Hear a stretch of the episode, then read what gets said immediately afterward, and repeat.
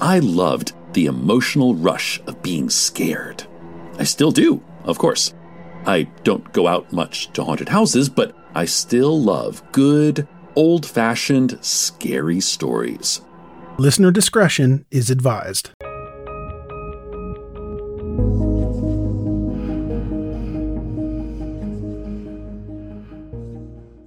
Many of us have those stubborn pounds that seem impossible to lose, no matter how good we eat or how hard we work out. My solution is PlushCare.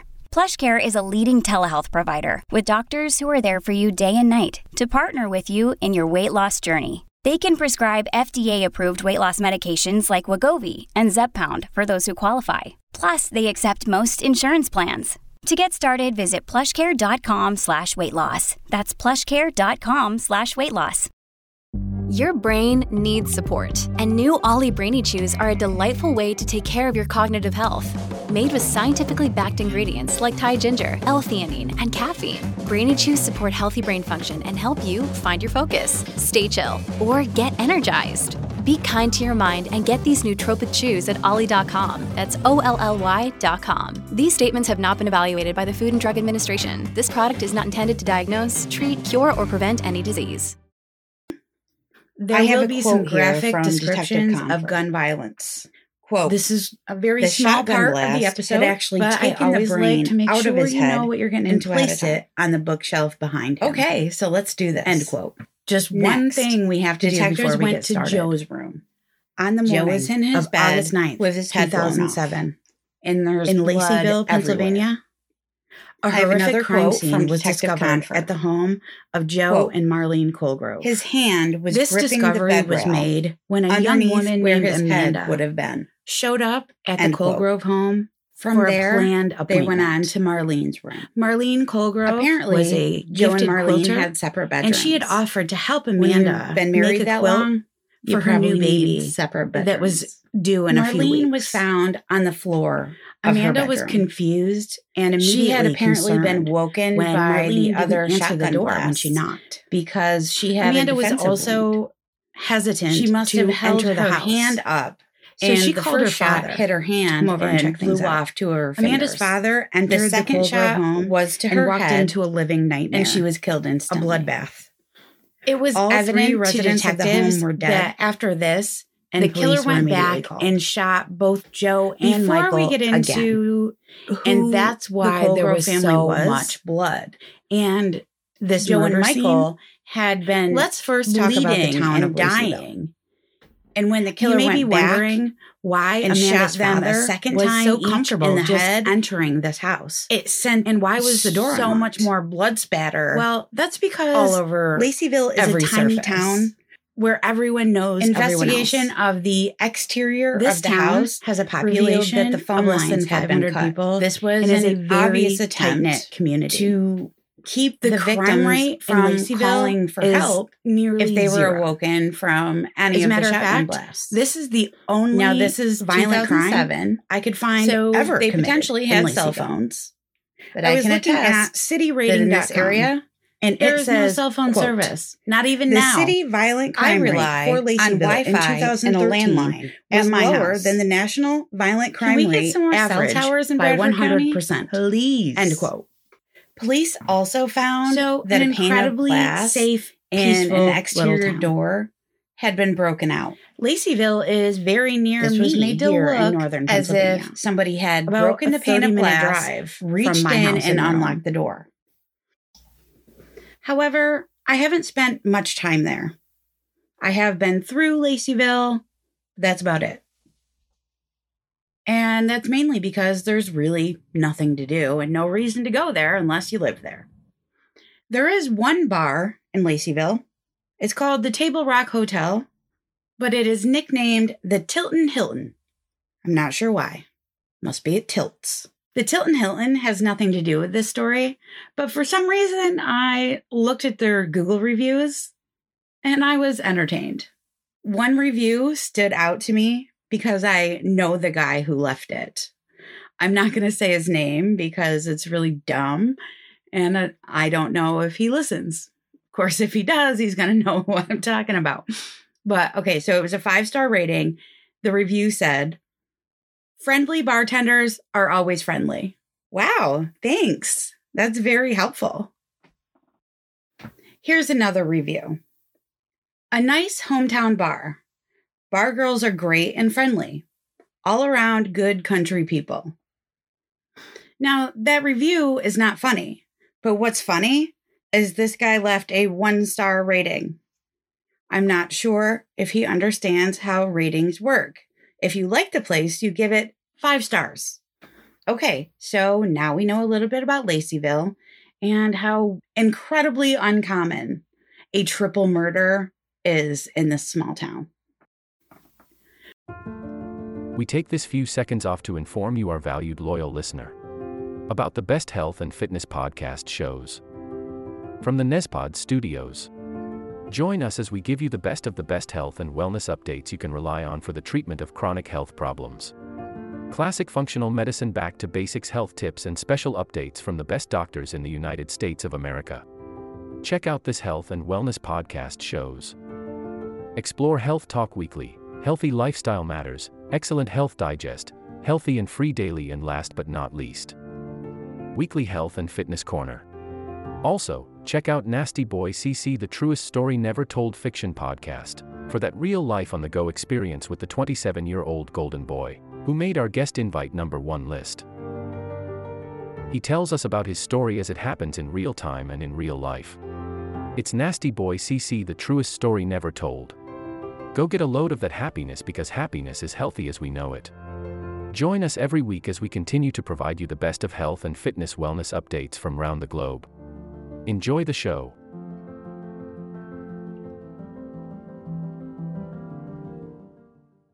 So now we can talk about the Colegrove family. Joe Colegrove was 60 years old in 2007.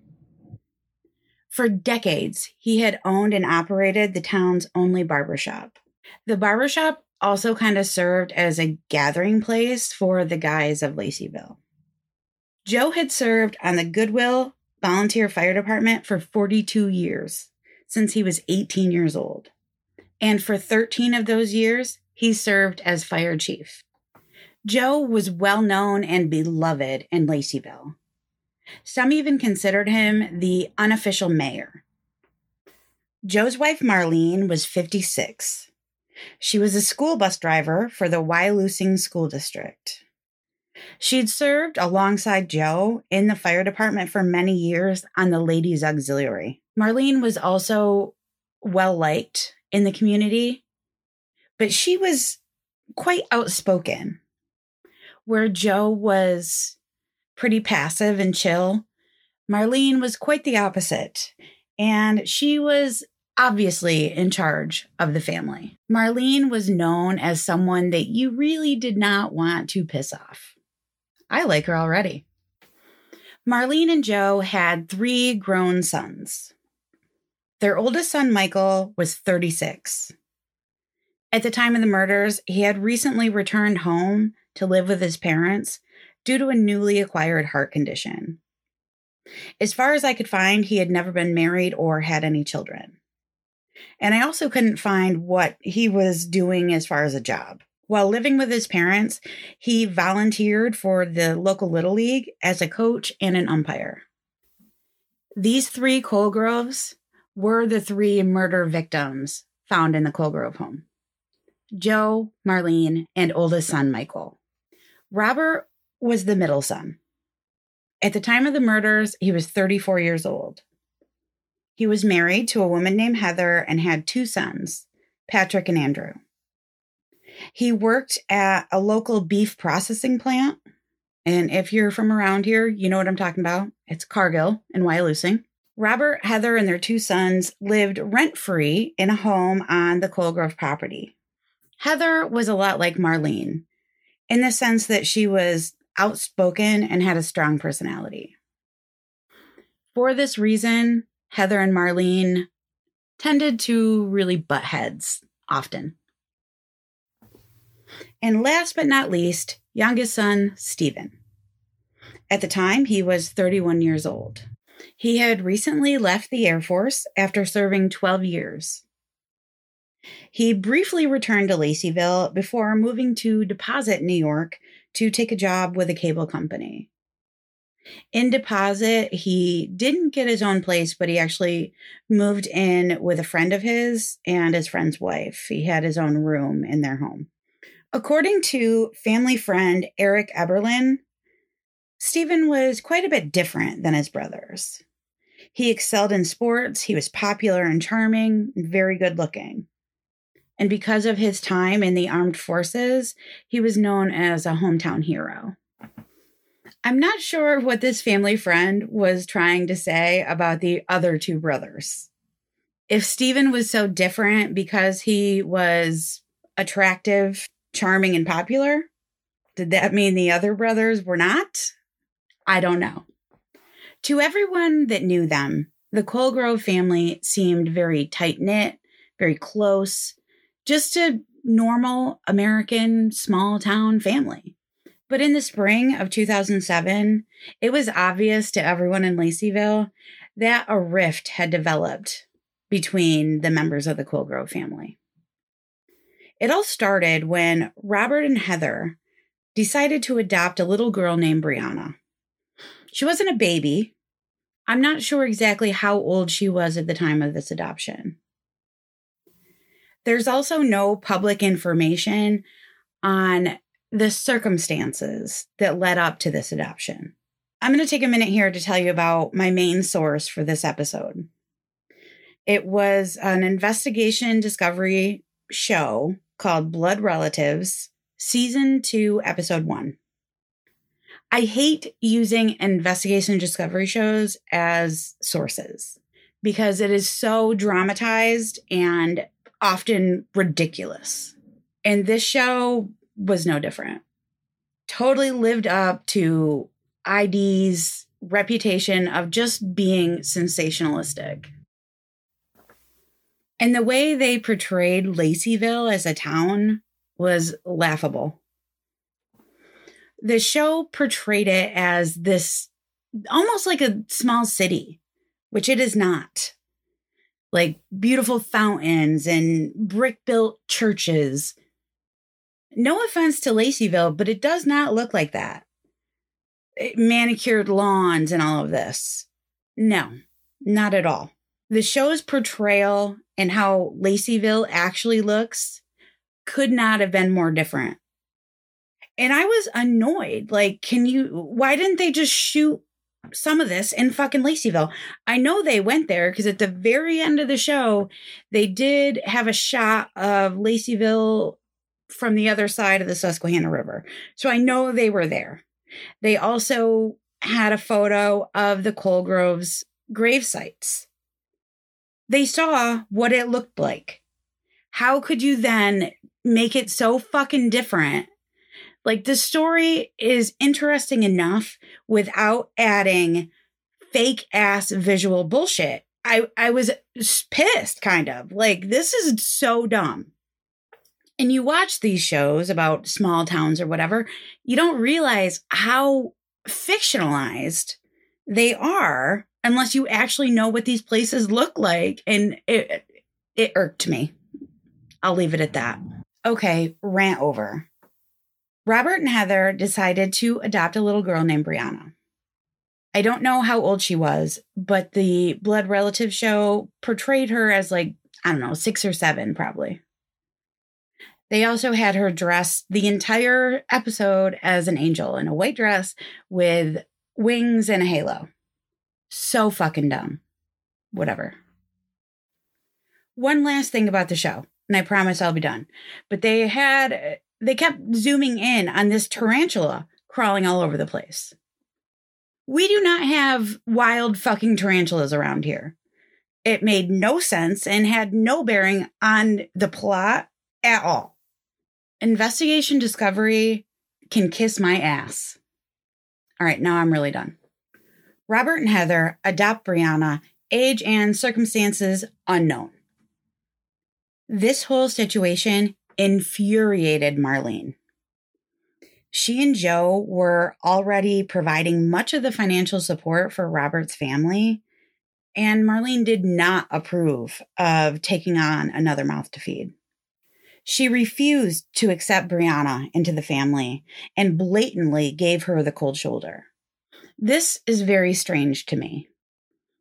I understand the financial situation, but this is a child who obviously needed a home. This also could be Marlene's first granddaughter. And it's not like Joe and Marlene were hurting financially. Joe had a very successful business in his barbershop, and Marlene worked as a bus driver. I get that you don't want to have to support your grown children and their family, but something's fucking not right here. It makes me wonder if there is more to this story.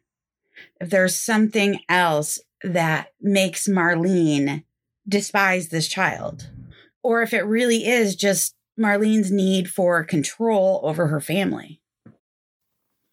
Either way, Robert and Heather were furious at the way Marlene acted towards Brianna. So they moved out.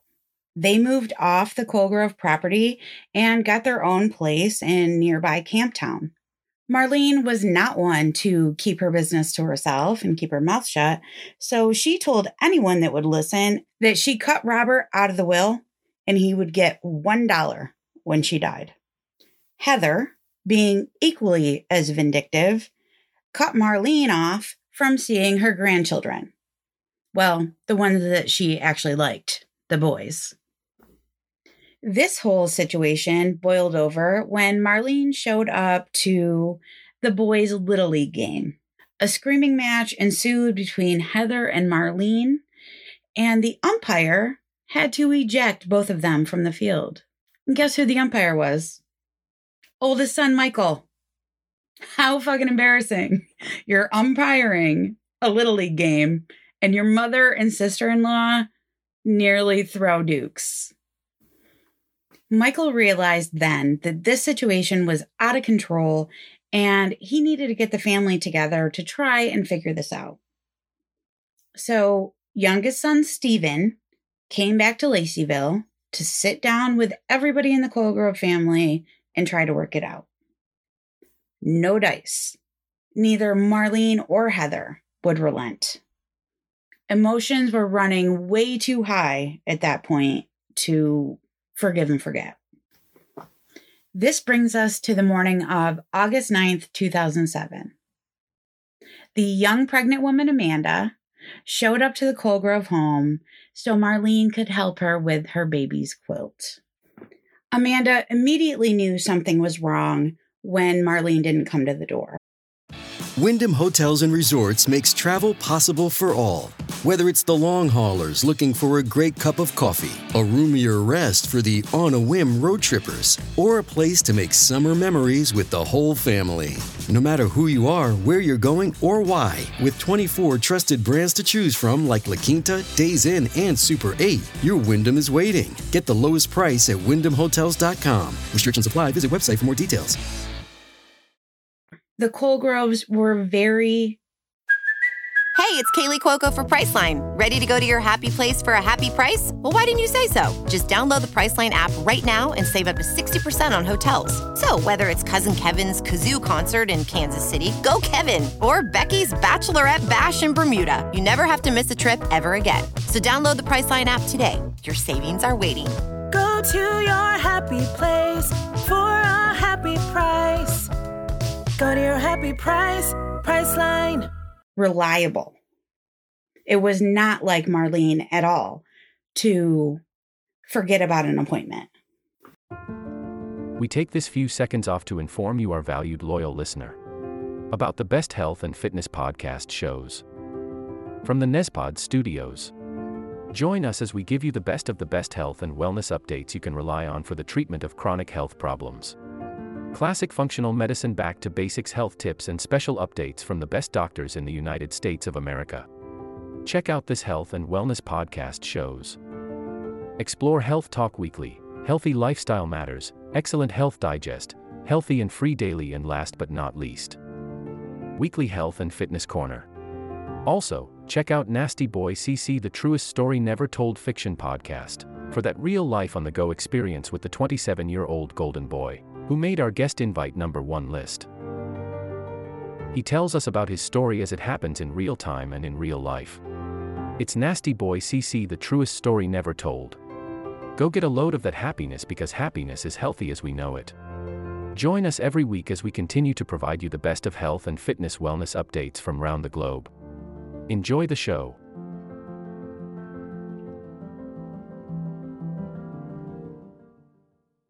Amanda may have thought that Mrs. Colegrove was sick or hurt inside and needed help. But what Amanda didn't know is that across town, Joe's barbershop remained closed. He had never showed up to open his shop. When Amanda's father entered the home and saw all the blood in the upstairs bedroom, he quickly left the scene and called police. But what police would find was unimaginable. This is where we're going to get into some of the gory details. For the next couple of minutes, make sure you're not eating. All three victims were shot in the head with a 12 gauge shotgun. Police recovered six empty shotgun shells, three inch magnum birdshot, the first homicide investigators on the scene were James Carrick and George Confer. And the first room they examined was Michael's. Michael was laying in his bed with his face blown off. There was blood everywhere, on every surface. And that wasn't all that investigators noticed. I have a quote here from Detective Confer. Quote, the shotgun blast had actually taken the brain out of his head and placed it on the bookshelf behind him. End quote. Next, detectives went to Joe's room. Joe was in his bed with his head blown off, and there's blood everywhere. I have another quote from Detective Confer. Quote, his hand was gripping the bed rail underneath where his head would have been. End quote. From there, they went on to Marlene's room. Apparently, Joe and Marlene had separate bedrooms. When you've been married that long, you probably need separate bedrooms. Marlene was found on the floor of her bedroom. She had apparently been woken by the other shotgun blasts because she had a defensive wound. She must have held her hand up, and the first shot hit her hand and blew off two of her fingers. The second shot was to her head, and she was killed instantly. It was evident to detectives that after this, the killer went back and shot both Joe and Michael again. And that's why there was so much blood. Joe and Michael had been bleeding and dying. And when the killer went back and shot them a second time each in the head, it sent so much more blood spatter all over every surface. Investigation of the exterior of the house revealed that the phone lines had been cut. This was an obvious attempt to keep the victims from calling for help if they were awoken from any of the shotgun blasts. Now, this is 2007, so they potentially had cell phones, but I can attest that in this area, there is no cell phone service, not even now. I rely on Wi Fi and a landline at my house. Can we get some more cell towers in Bradford County? Please. Police also found that a pane of glass in an exterior door had been broken out. This was made to look as if somebody had broken the pane of glass, reached in, and unlocked the door. But of course, all the shards of glass were found on the outside of the door. So whoever broke the glass broke it from inside. This was meant to look like a burglary, a robbery, but everybody knows if you're gonna fucking do that, Break the glass from outside, you stupid ass. Why are killers so dumb? We all know that if you want to stage a robbery when you're murdering someone, you need to break the glass from the outside so the shards of glass are on the inside. Hello. This obviously told investigators that someone gained access in a different way. Most likely, a key, because there were no other signs of forced entry. The only people who had a key to the Colegrove home were family members. And this made sense to detectives because that second shot to both Joe and Michael was overkill. Hatred, anger, a random intruder is not going to have those emotions. Police spoke with neighbors trying to find a witness, but this is a rural area. People do not live close together. And the night before had been a terrible storm. The thunder was so loud that no one would have been able to discern a shotgun blast from the thunder. But they did find one witness with some useful information. This was a waitress at a diner near the Colegroves home. This waitress came in to open the diner at 4 a.m. And when she got there, she noticed a white truck speeding down the road that the Colegroves lived on. She took notice to this because at 4 a.m. in this small town, there's very little traffic, most certainly not on this side road. And this vehicle was traveling at a high rate of speed. So it made an impression on her, and she was able to relay this to detectives when they asked. Well, guess who owns a white pickup truck? Robert and Heather. Investigators are also hearing about the feud between Marlene and Heather. So Robert is an obvious suspect. His demeanor when he was interviewed did not help him one bit. When Robert was notified about his family's murder, he literally just said, okay. He had no reaction and he never asked how they were killed. Heather and Robert were each other's alibi. They were just home together. This is not an acceptable alibi for police. Robert agreed to take a polygraph, but the results were inconclusive. Heather, when she was interviewed, downplayed the feud. She made it like the family was great and she loved Marlene and Joe. She had no problem with anyone in the Colegrove family. Robert had a bunch of shotguns in his house and they were all confiscated to be analyzed. In the meantime, Stephen came back to Laceyville to arrange funeral services for his parents and his brother.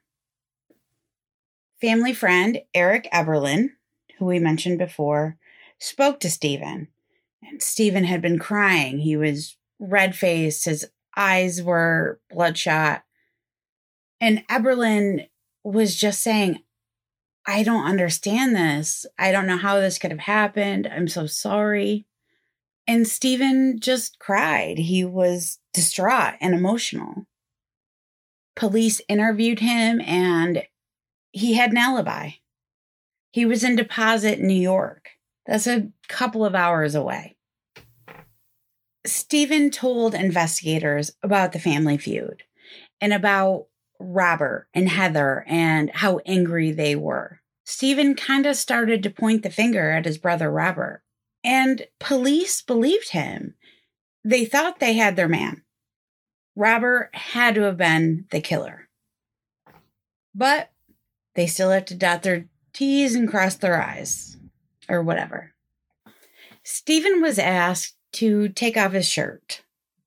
Investigators wanted to see if he had any bruising on his shoulders that could be caused from a shotgun kickback.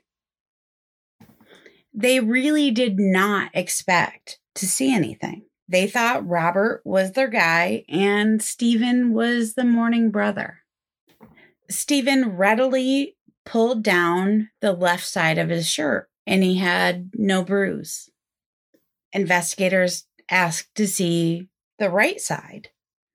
And he said, Well, I shoot left handed, so I wouldn't have a bruise on the right side. And they're like, Yeah, but we should probably see it anyway.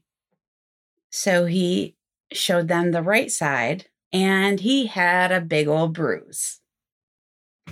Stephen said, Oh, wait, wait. Yeah. Oh, I remember now. I fell up the stairs and jammed my shoulder. That's what that's from. Yeah, I, I just fell up the stairs. Yeah.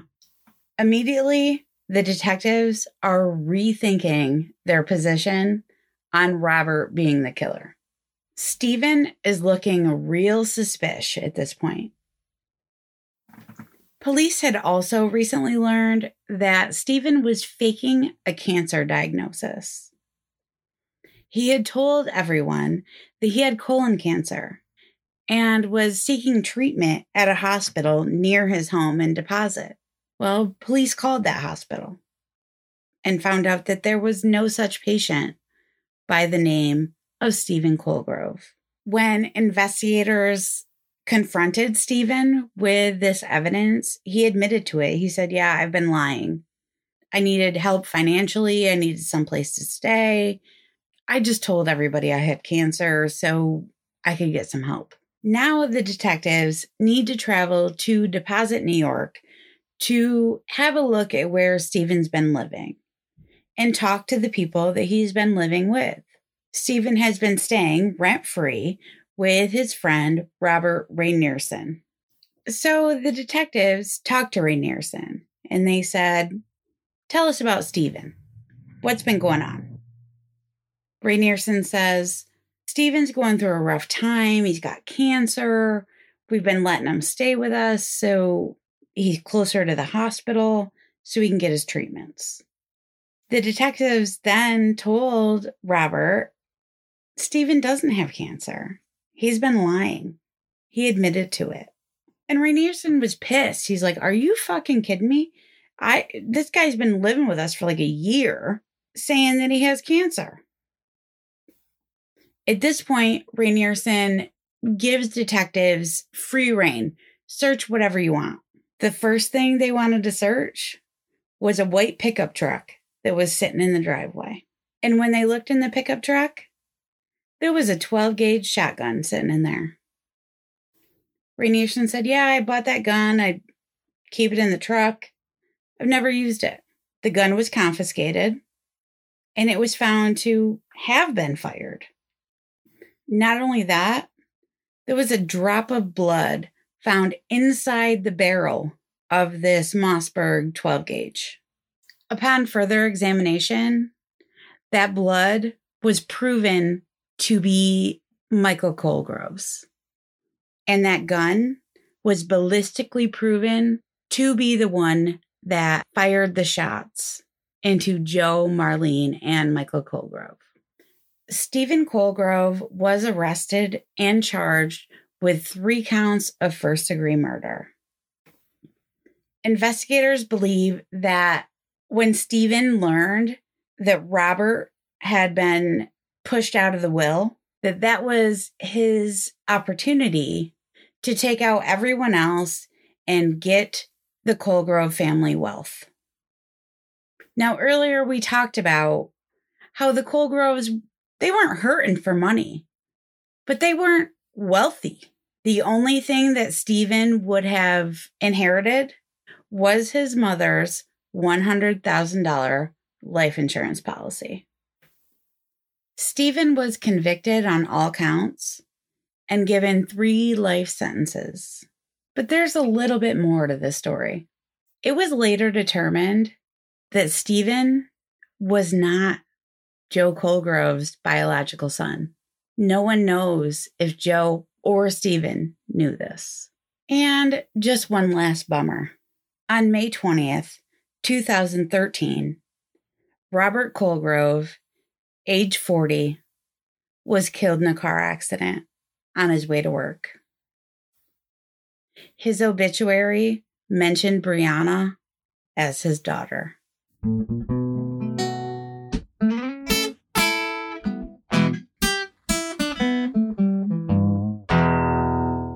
So, that's the story of the Colegrove family murders of Laceyville, PA. What a dick that Stephen. Of course, he's tried to appeal numerous times and they've been unsuccessful. Deuces, Family Annihilator. Anyway, I hope you guys have a good week. We'll talk again soon. This will conclude the episode. Thanks for tuning in. If you like what you hear, please leave a comment and subscribe. Thank you.